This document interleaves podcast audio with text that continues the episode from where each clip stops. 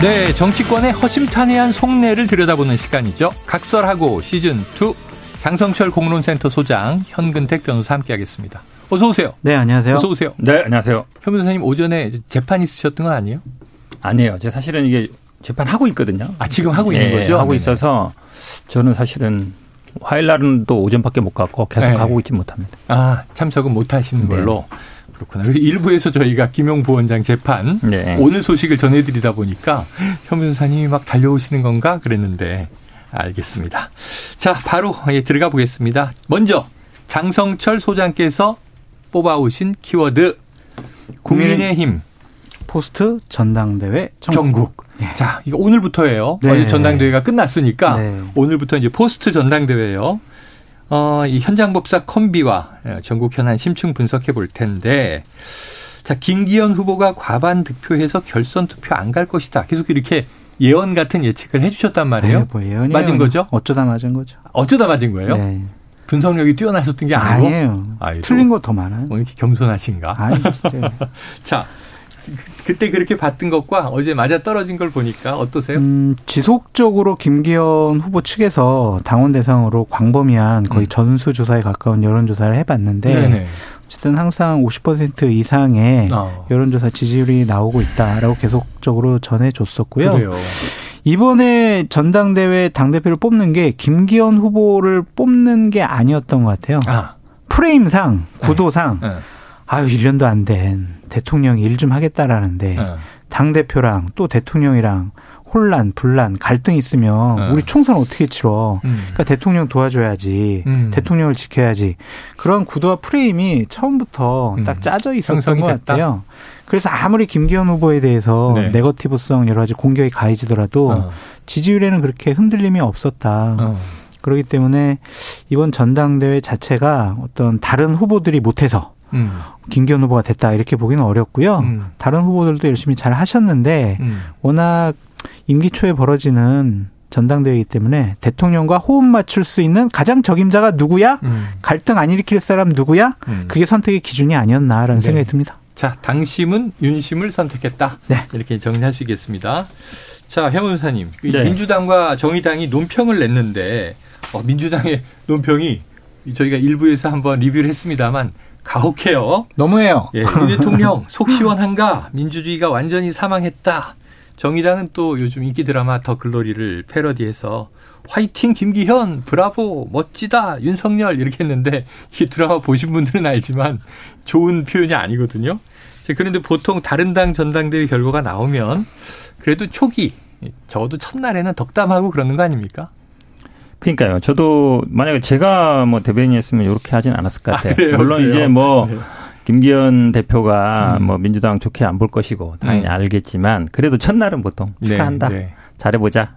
그 민생 살리게 해보자. 이렇게 음. 나가야 되는데 아마 이재명 대표는 그런 메시지를 나갔던 것 같습니다. 네, 네. 예, 굳이 뭐 어, 앞으로는 이제 얼마나 세게 나가겠습니까? 딱 하루거든요. 네. 이제 앞으로 1년 남은 2년 남은 기간 동안에 맨날 이제 싸워야 되는데. 아, 울산 땅 땅 대표라고 맨날 이럴 거예요. 이제 네. 그뭐 그다음에 지금 뭐 저 도시개발조합 뭐 인허가 내준 거면 많거든요. 할게 음. 앞으로도. 음, 근데 뭐 첫날부터 굳이 그럴 필요는 없다. 네. 봅니다. 첫날은 덕담을 해줬어도 괜찮을 아니, 그래도 걸. 김기현 후보가 네. 어쨌든 일성으로 네. 아유 이재명 당대표 만나가지고요 네. 국민을 위한 민생을 위한 정치 하도록 머리를 네. 맞대볼게요라고 그 멘트가 나왔죠. 네. 그랬는데 그냥 당신 축하 그래서 못해. 저 네. 이재명 대표도 아 축하한다. 민생 한번 살펴보자. 이렇게 나간 음. 겁니다. 이게 대변인이 나간 건데 제가 음. 보기엔 약간 오바했다. 아, 굳이 뭐 그럴 필요는 없지 않나. 네. 너무 대표 간에는 좀 교감이 있다. 너무했어요. 네. 자, 그럼 이제 대표 간에 뭐 대승적으로 요즘 많이 나오는 얘기죠. 대승적 결단으로 여야가 좀 갈등 상황을 어, 돌파하기 위한 이 대표 간의 노력들이 보여지기를 기대해 보고요. 자, 득표율 및 포스트 전당대회 전국을 분석해 봐야죠. 네. 이렇게 키워드를 제시하셨으니까. 김기현 신임 당대표가 얻은 52.9%이 숫자는 어떤 의미를 지닌 겁니까? 안정이죠. 안정. 갈등, 분열, 혼란 이런 거 없어야 된다. 아. 왜냐면은 지금 윤석열 정권이 많은 일을 하고 싶어도 음. 국회에서 민주당이 다수 의석을 점하고 있기 네, 때문에 맡고 있으니까 여러 가지 개혁 법안 처리가 안 되지 않느냐. 아하. 그렇다면 제대로 일하려면 내년 총선에서 과반수 이상의 의석을 얻어야 한다. 네. 그 제일 첫 번째 요건은 뭐냐? 음. 당 대표와 대통령실이 갈등과 혼란이 있어서는 안 된다. 된다. 라고 당원들이 생각을 한 것 같아 요. 제가 세부적으로 조금 좀 말씀을 드리면 음, 모바일 투표가 이틀 있었고 ARS 투표가 이틀이 있었잖아요. 그랬죠. 모바일 투표 때 한 47% 정도 했었고 네네. 그다음에 ARS가 한9% 정도 했던 것 같은데. 좀 얘기를 들어보니까 음. ARS 때 김기현 후보가 어 간신히 과반을 조금 넘었다는 거예요. 네 네 네. 근데 이제 모바일 투표 같은 경우에는 K보트라고 해가지고 네. 절대로 이제 알 수가 없는데 어. 근데 ARS 같은 경우에는 좀 알 수가 있었던 모양이에요. 예, 예, 당 예. 핵심 관계자들은. 네. 그래서 어 이거 K보트를 몰랐을 때는 어. 야 ARS는 당초 원래 전통적인 나이 드신 당원분들이 ARS 투표를 하는데 전화로. 여기서도 과반을 간신히 넘었으면 음. 모바일 투표 때는 과반이 안 됐겠구나라고 네네네. 생각한 분들이 있었나 봐요. 어. 그래가지고 막 그런 얘기들이 뭐 돌아다니니까 음. 많은 또 분석가 분들이 평론가 분들이 결선 가는 거 아니야? 막 이런 네, 식의 네, 얘기를 네. 한것 같은데 일단은 다 많은 당원들이 음. 일단은 안정적으로 좀 당을 운영해 달라 네. 그런 요구가 반영된 수치가 아니냐라는 어, 생각이 그 듭니다. 얘기는 이제 모바일에서도 뭐 비슷하게 과반을 넘는 정도가 김기현 후보 쪽으로 더 많이 나온 거죠. 것이다. ARS, ARS보다 예, 예. 더 많이 이제 과반 어, 넘는 ARS가 만 50, 51, 1%였다면 네. 모바일에서 이제 그 53, 이상 53 어, 나왔던 것이다. 봐야 되겠죠. 자, 이거 이뭐 다른 당 이거 완전히 다른 당 얘기입니다. 네. 당 내부 또 당원 100% 네. 국민 여론도 관계없이 간 거니까. 네. 그래도 이렇게 이렇게 좀 어, 이웃집 보시기에 현 변호사님은 어떠세요? 이런 얘기하면 굉장히 뜬금없을지 모르지만 그래도 컷오프를 당원 100% 그 전에는 아마 7대 3으로 했던 것 같아요. 컷오프를. 근데 그거를 당원 100%로 70, 해버렸는데 국민여론 30. 그러니까 그래도 원외 인사인 지금 이제 천하람 후보나 황교안 후보 같은 경우가 네. 진출하잖아요. 네. 민주당은 안 돼요. 아, 전국에서 하기 때문에 어. 중앙에서 하기 때문에 네. 이런 점이 있는 것 같고 그 다음에 이제 과반 넘은 건 어쨌든 의미가 있는데 음. 사실은 처음에 이 컷오프 할 때도 뭐 거의 뭐 과반이 됐느냐 안 됐느냐 논란이 있었거든요. 네네네. 40대 후반이냐 뭐 90대 초반이냐. 음. 별로 상승은 없는 거예요. 처음에 음, 이제 초장 초장에 죄송합니다. 어쨌든 처음에 결정돼 버렸다 거의 어느 어, 정도. 어. 왜냐하면 결국은 뭐 이게 지금 말씀하신 것처럼 천하용은 약간 이준석이고 예.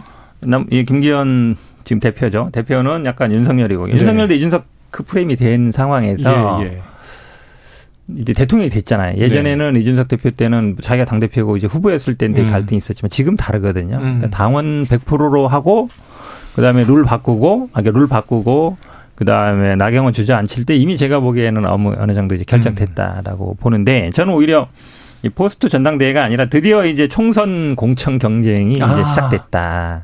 이제 예. 드디어. 포스트 전당대회는 이제 네. 드디어 음. 총선 공천 싸움이 시작되는 것이다. 아 그렇죠. 그 왜냐면 문이 열렸다. 다 아시다시피 윤석열 대통령이 이제 친정 체제로 완전히 구축했잖아요. 네. 어, 그러면 예를 들어서 뭐 지금 사무총장 누구 하냐 나오지만 뭐 이철규 얘기도 나오고 네. 뭐 원내대표도 뭐 장재원 한다는 얘기도 나오고 완전히 음. 이제 윤핵관으로 쫙 구성할 거란 말이죠. 네네네.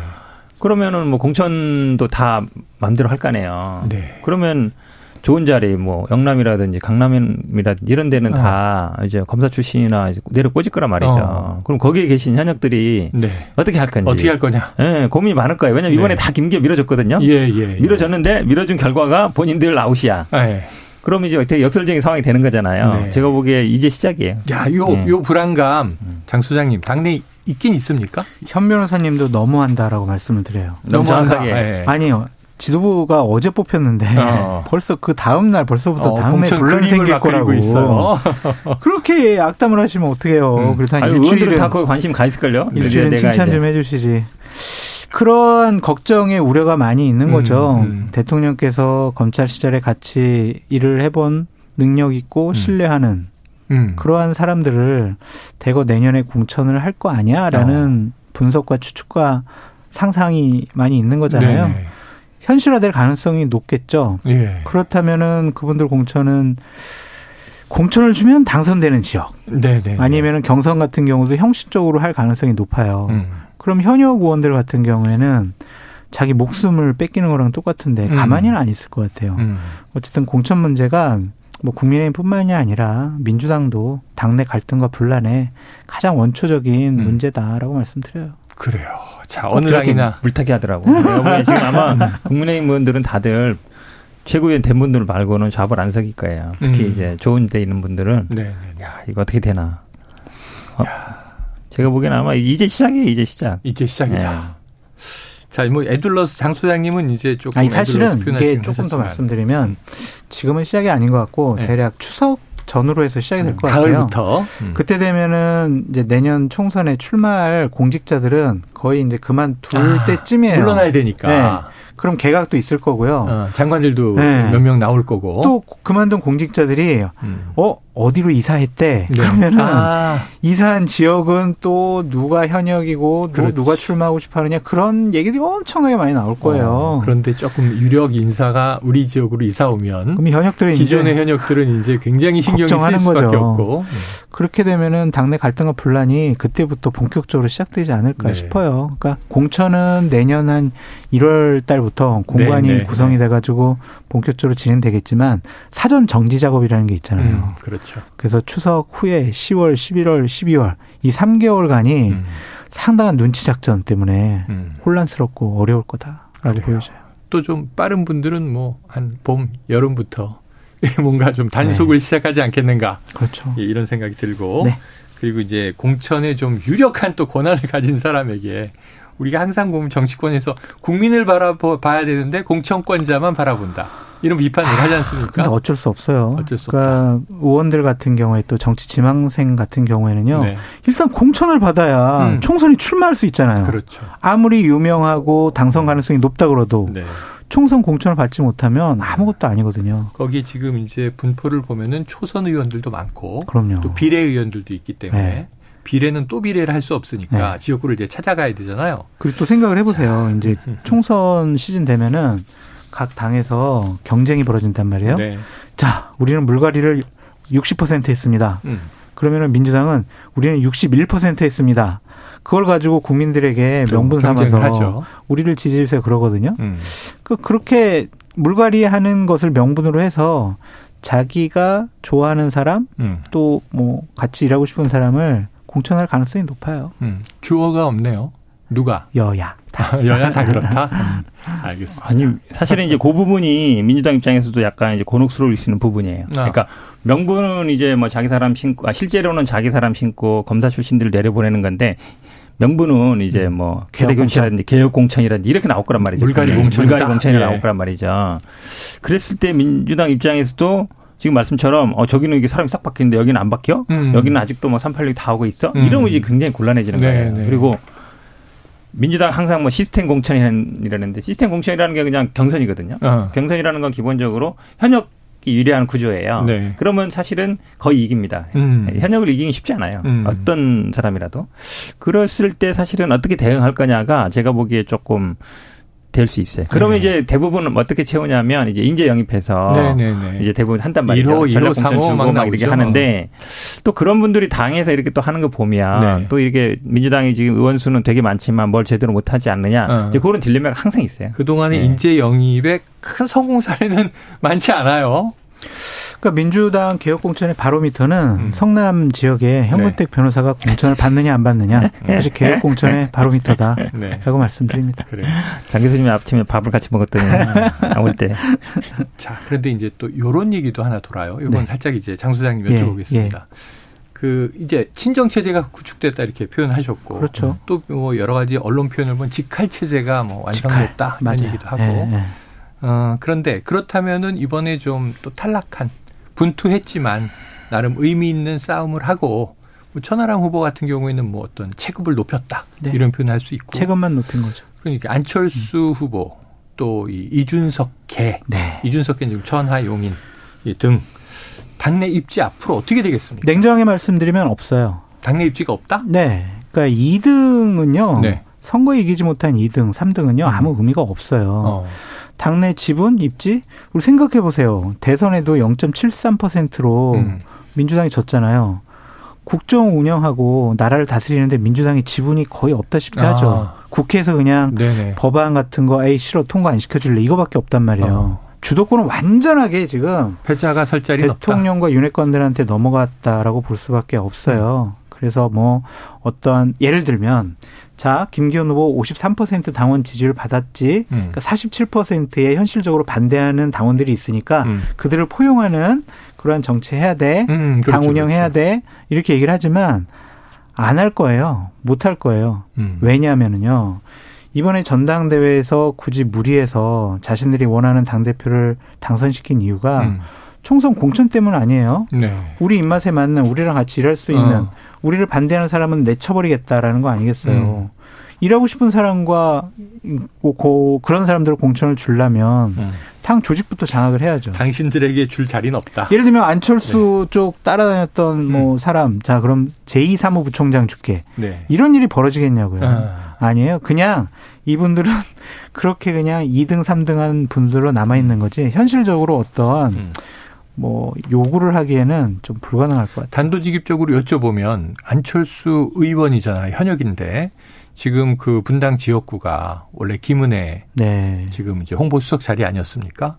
그러면은 내년 공천 안철수 의원 어떻게 될까요? 쉽지 않아요. 왜냐하면 거기 김은혜 뭐 홍보수석도 있지만 박민식 지금 아, 보훈처장도 보훈처장 거기에 이제 출마하시려고 6월에 보훈부가 되면 장관이 되는 거죠. 네. 왜냐하면 장관? 작년에 그쪽에 출마하려고 경쟁을 음. 했었거든요. 어. 그런데 안철수 당시 후보가 이제 공천을 받은 건데 그 지역도 쉽지 않을 것 같아요. 네. 그러니까 또 이런 명분들이 있죠. 대선 후보급들은 좀 어려운 지역으로 나가세요. 아.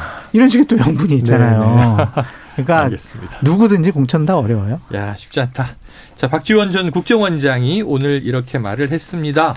국민의힘은 안철수 이준석 세력이 이탈하면서 최대 세 조각으로 분당될 수밖에 없다.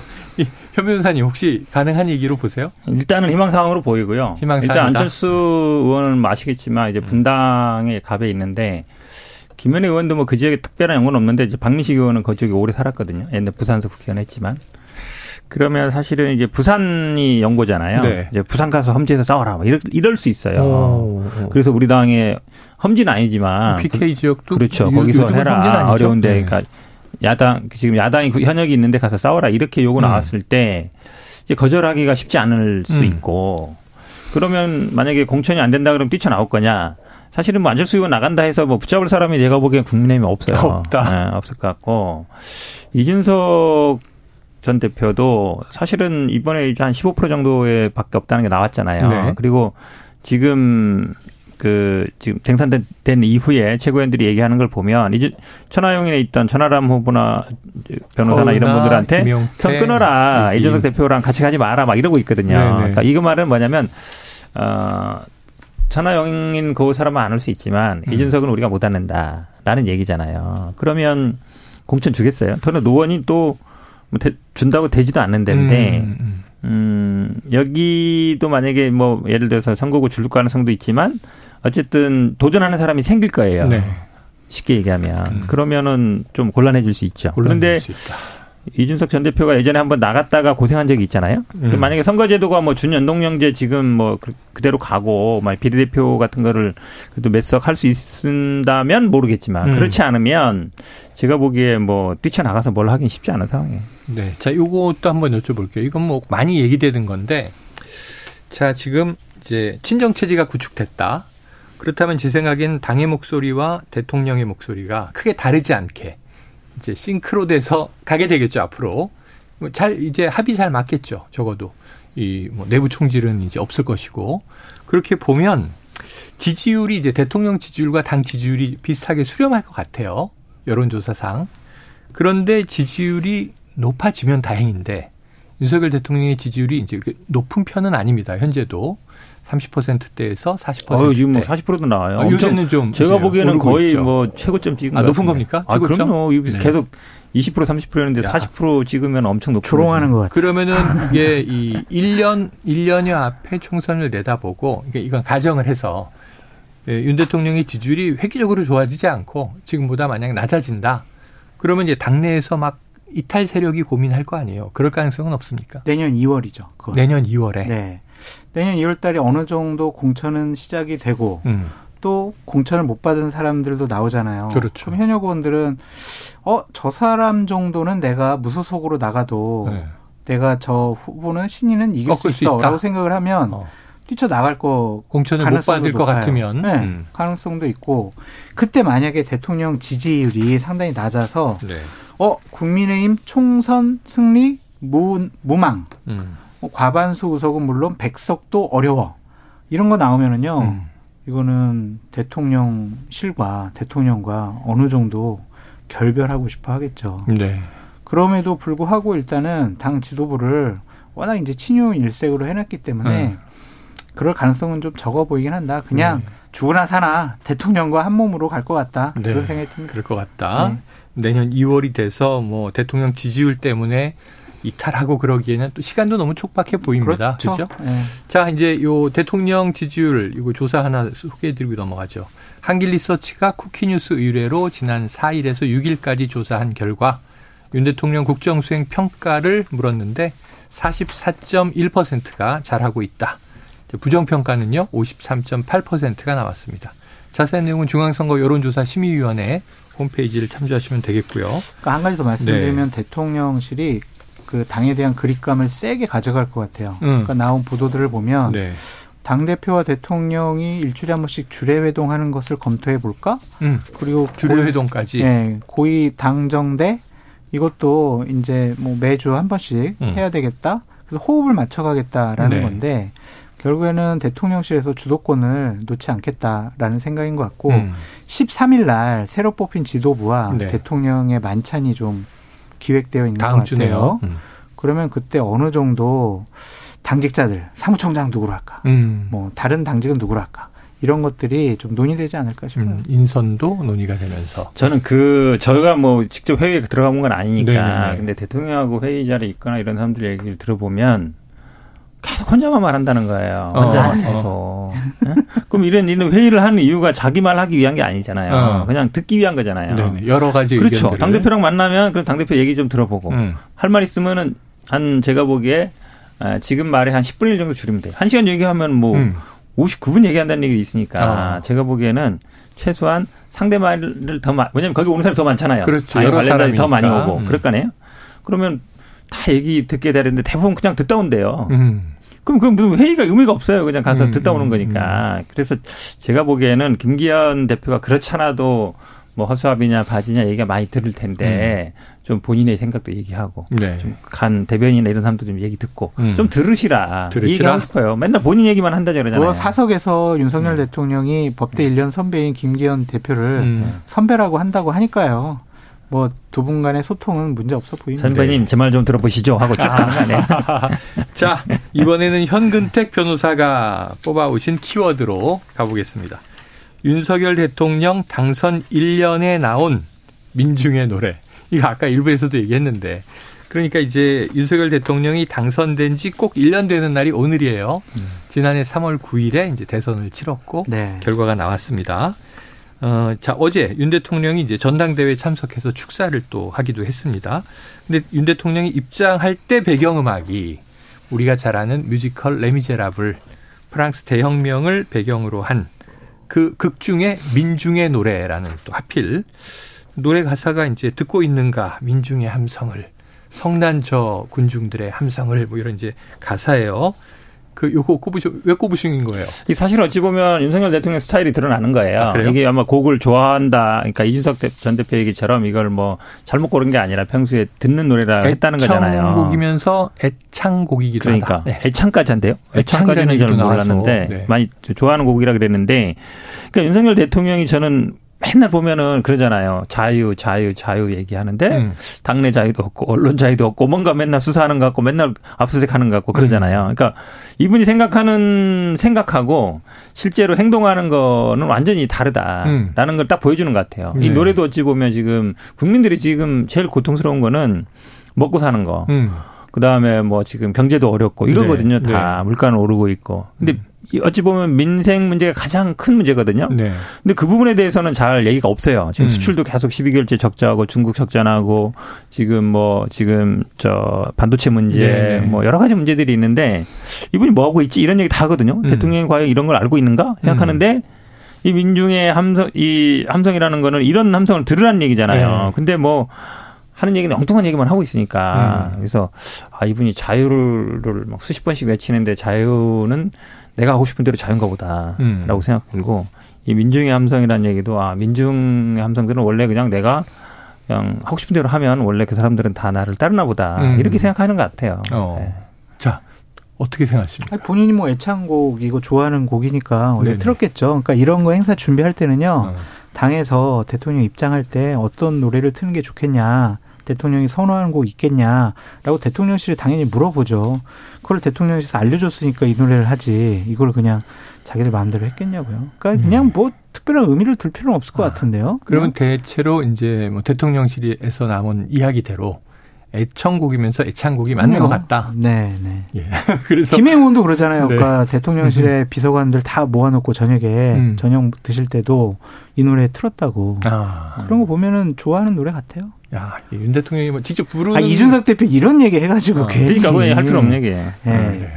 그냥 괜한 얘기 한 거예요. 자, 한번 또 왜 예전에 박근혜 전 대통령 때도 네. 막 이제 이 수행하는 모습이라든가 네네. 네. 뭐 물구나무 선 모습이라든가 이게 TV 예능 프로에도 나온 적이 맞아요. 있어요. 네네. 네. 윤석열 대통령께서도 한번 이제 이 노래를 탁 멋지게 부르는 모습을 보이면 네. 아 국민들이 애창곡 맞구나 뭐 이렇게 생각하는 장면이 좀 편안하게 언젠가 나오면 좋겠습니다.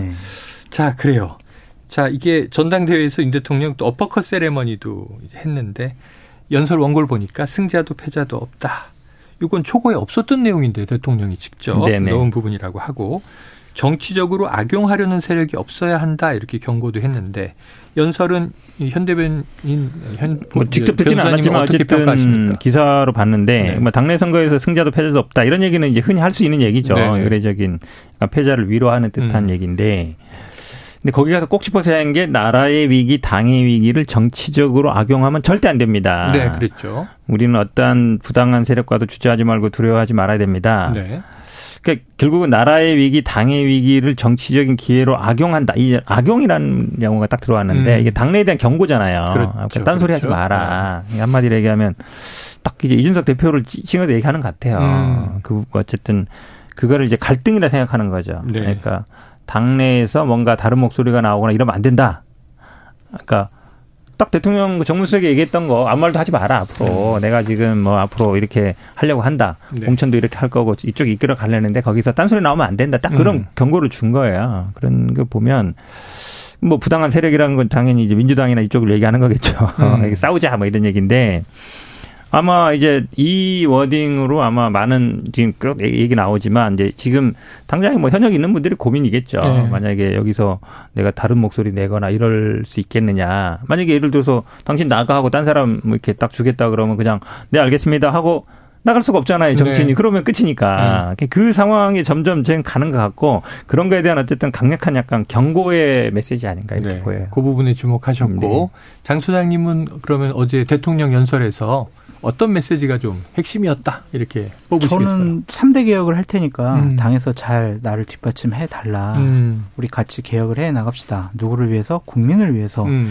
그 부분이 제일 와 닿았어요. 네. 그러니까 지금 뭐 말씀하시는 부분도 저는 현근택 변호사님 말씀하신 거에 거의 어. 대부분 동의를 하고 어, 그런 의미다. 네, 어쨌든 당의 지도를 뽑고 음. 그 당원 만 명이 있는 곳에서 연설하는 것이 쉽지가 않잖아요. 네, 네. 그래서 대통령이 앞으로 국정 운영을 어떻게 하겠다라는 의지를 밝힌 거고 네, 네. 그에 대한 뒷받침을 요구한 것 같다라는 생각이 듭니다. 아 그래요, 알겠습니다.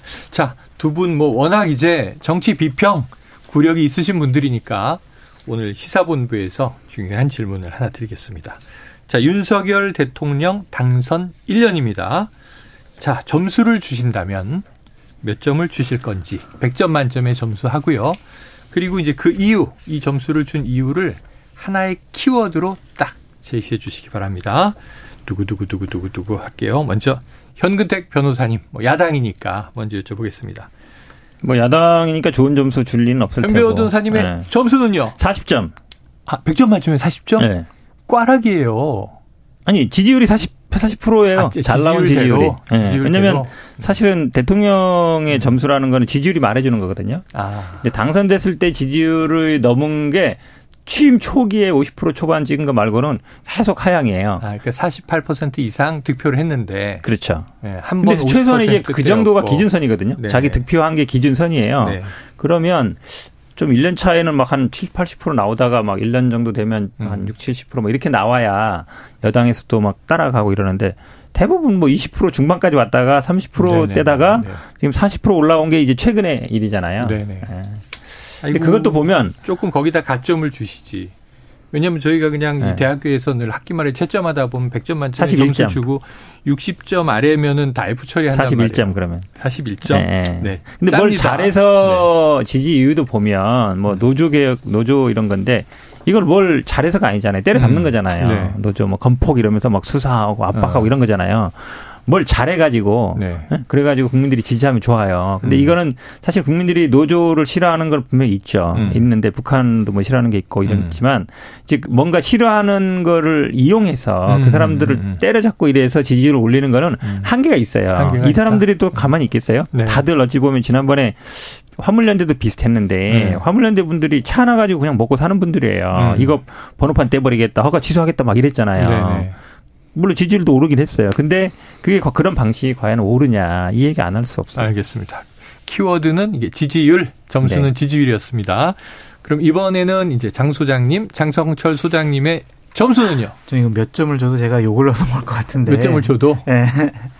저는 한 79점. 79점. 네. 야, 그래도 이제 79점. 그러니까 개혁 화두는 잘 던지셨는데 음. 아직 뭐 1년도 안 돼서 그랬는지 네. 능력과 성과는 아직 보여주지 못하고 있다라는 어. 말씀을 드려요. 어쨌든 국정에 운영되어 나갈 방향은 잘 제시를 했다. 음. 한미동맹 강화하고 노동개혁 해야 되잖아요. 음. 연금개혁 해야 되고 교육개혁 음. 해야 되잖아요.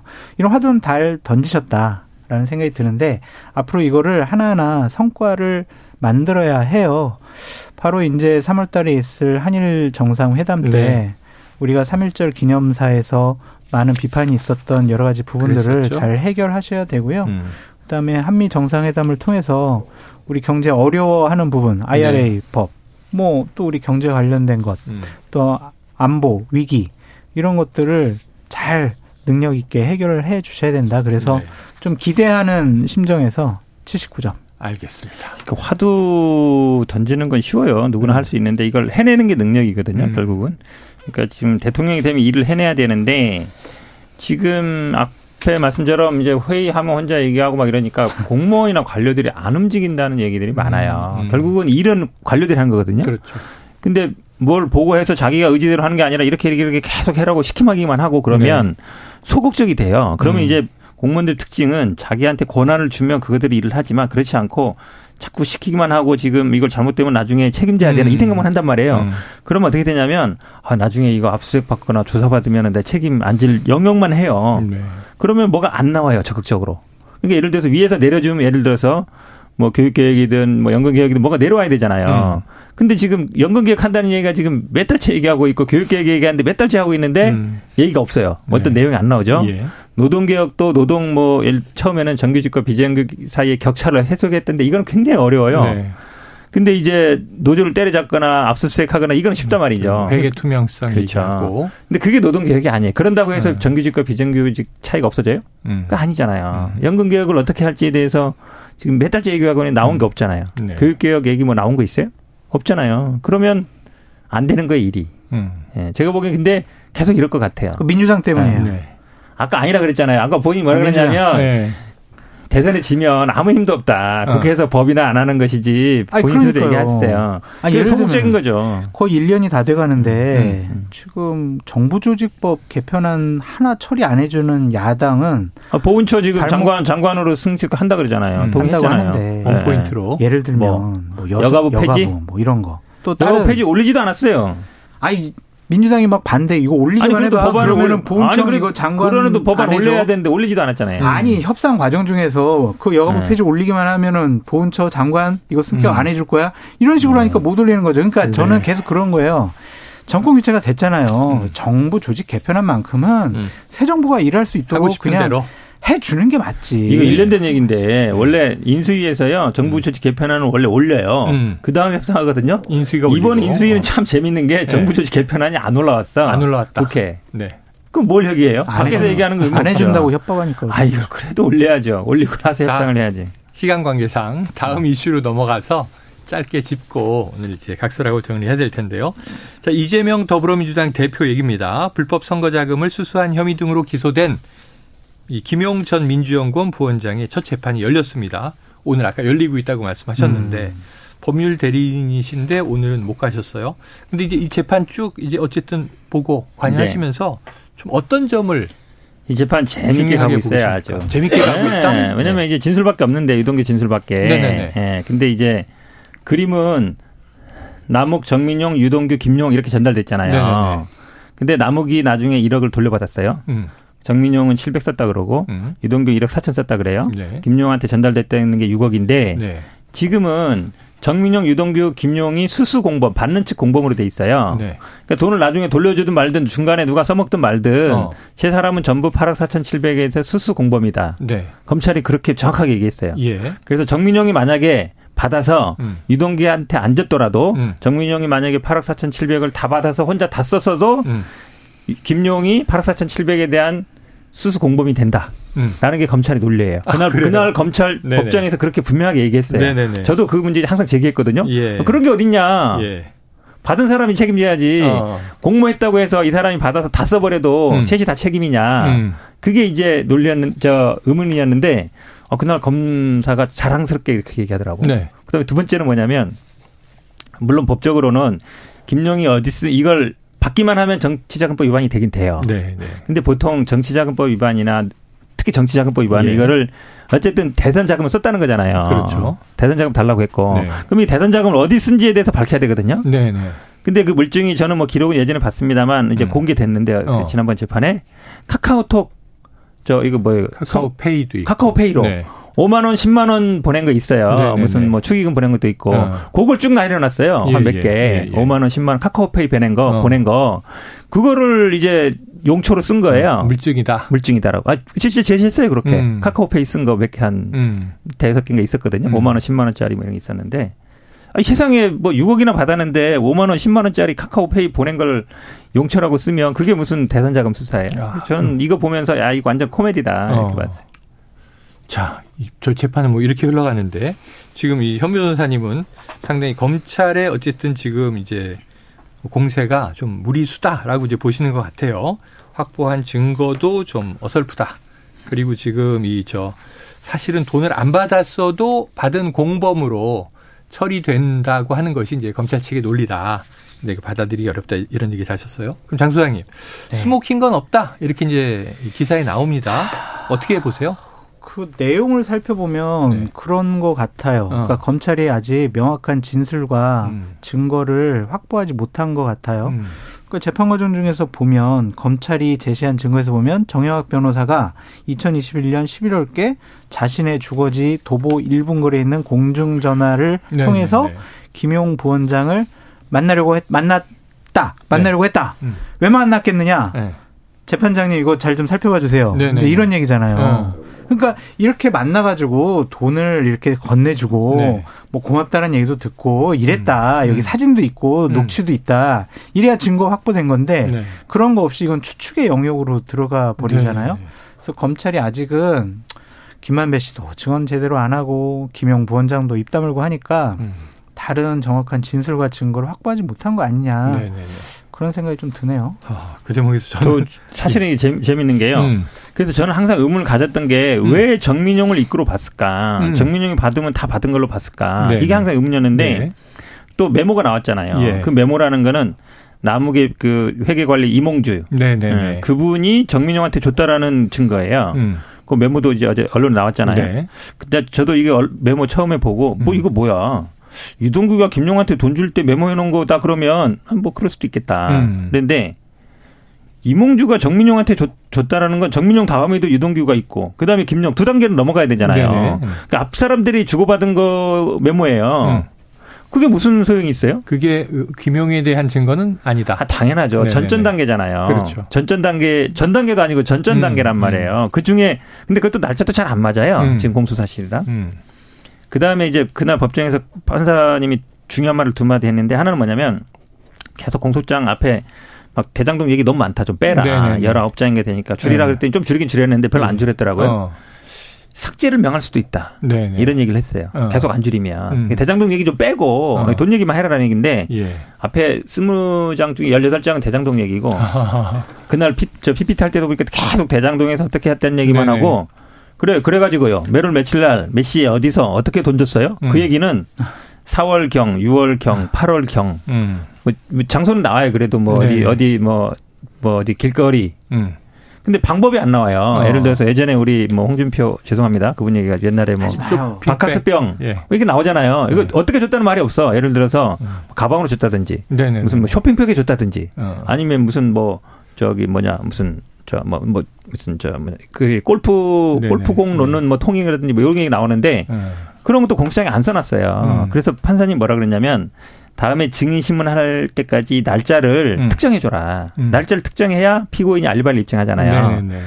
딱 정 못하겠으면 두 개 중에 하나 선택적으로 음. 예를 들어서 뭐 4월 경 이러지 말고 4월 15일 또는 17일 이렇게라도 음. 해줘라라고 얘기했거든요. 네네네.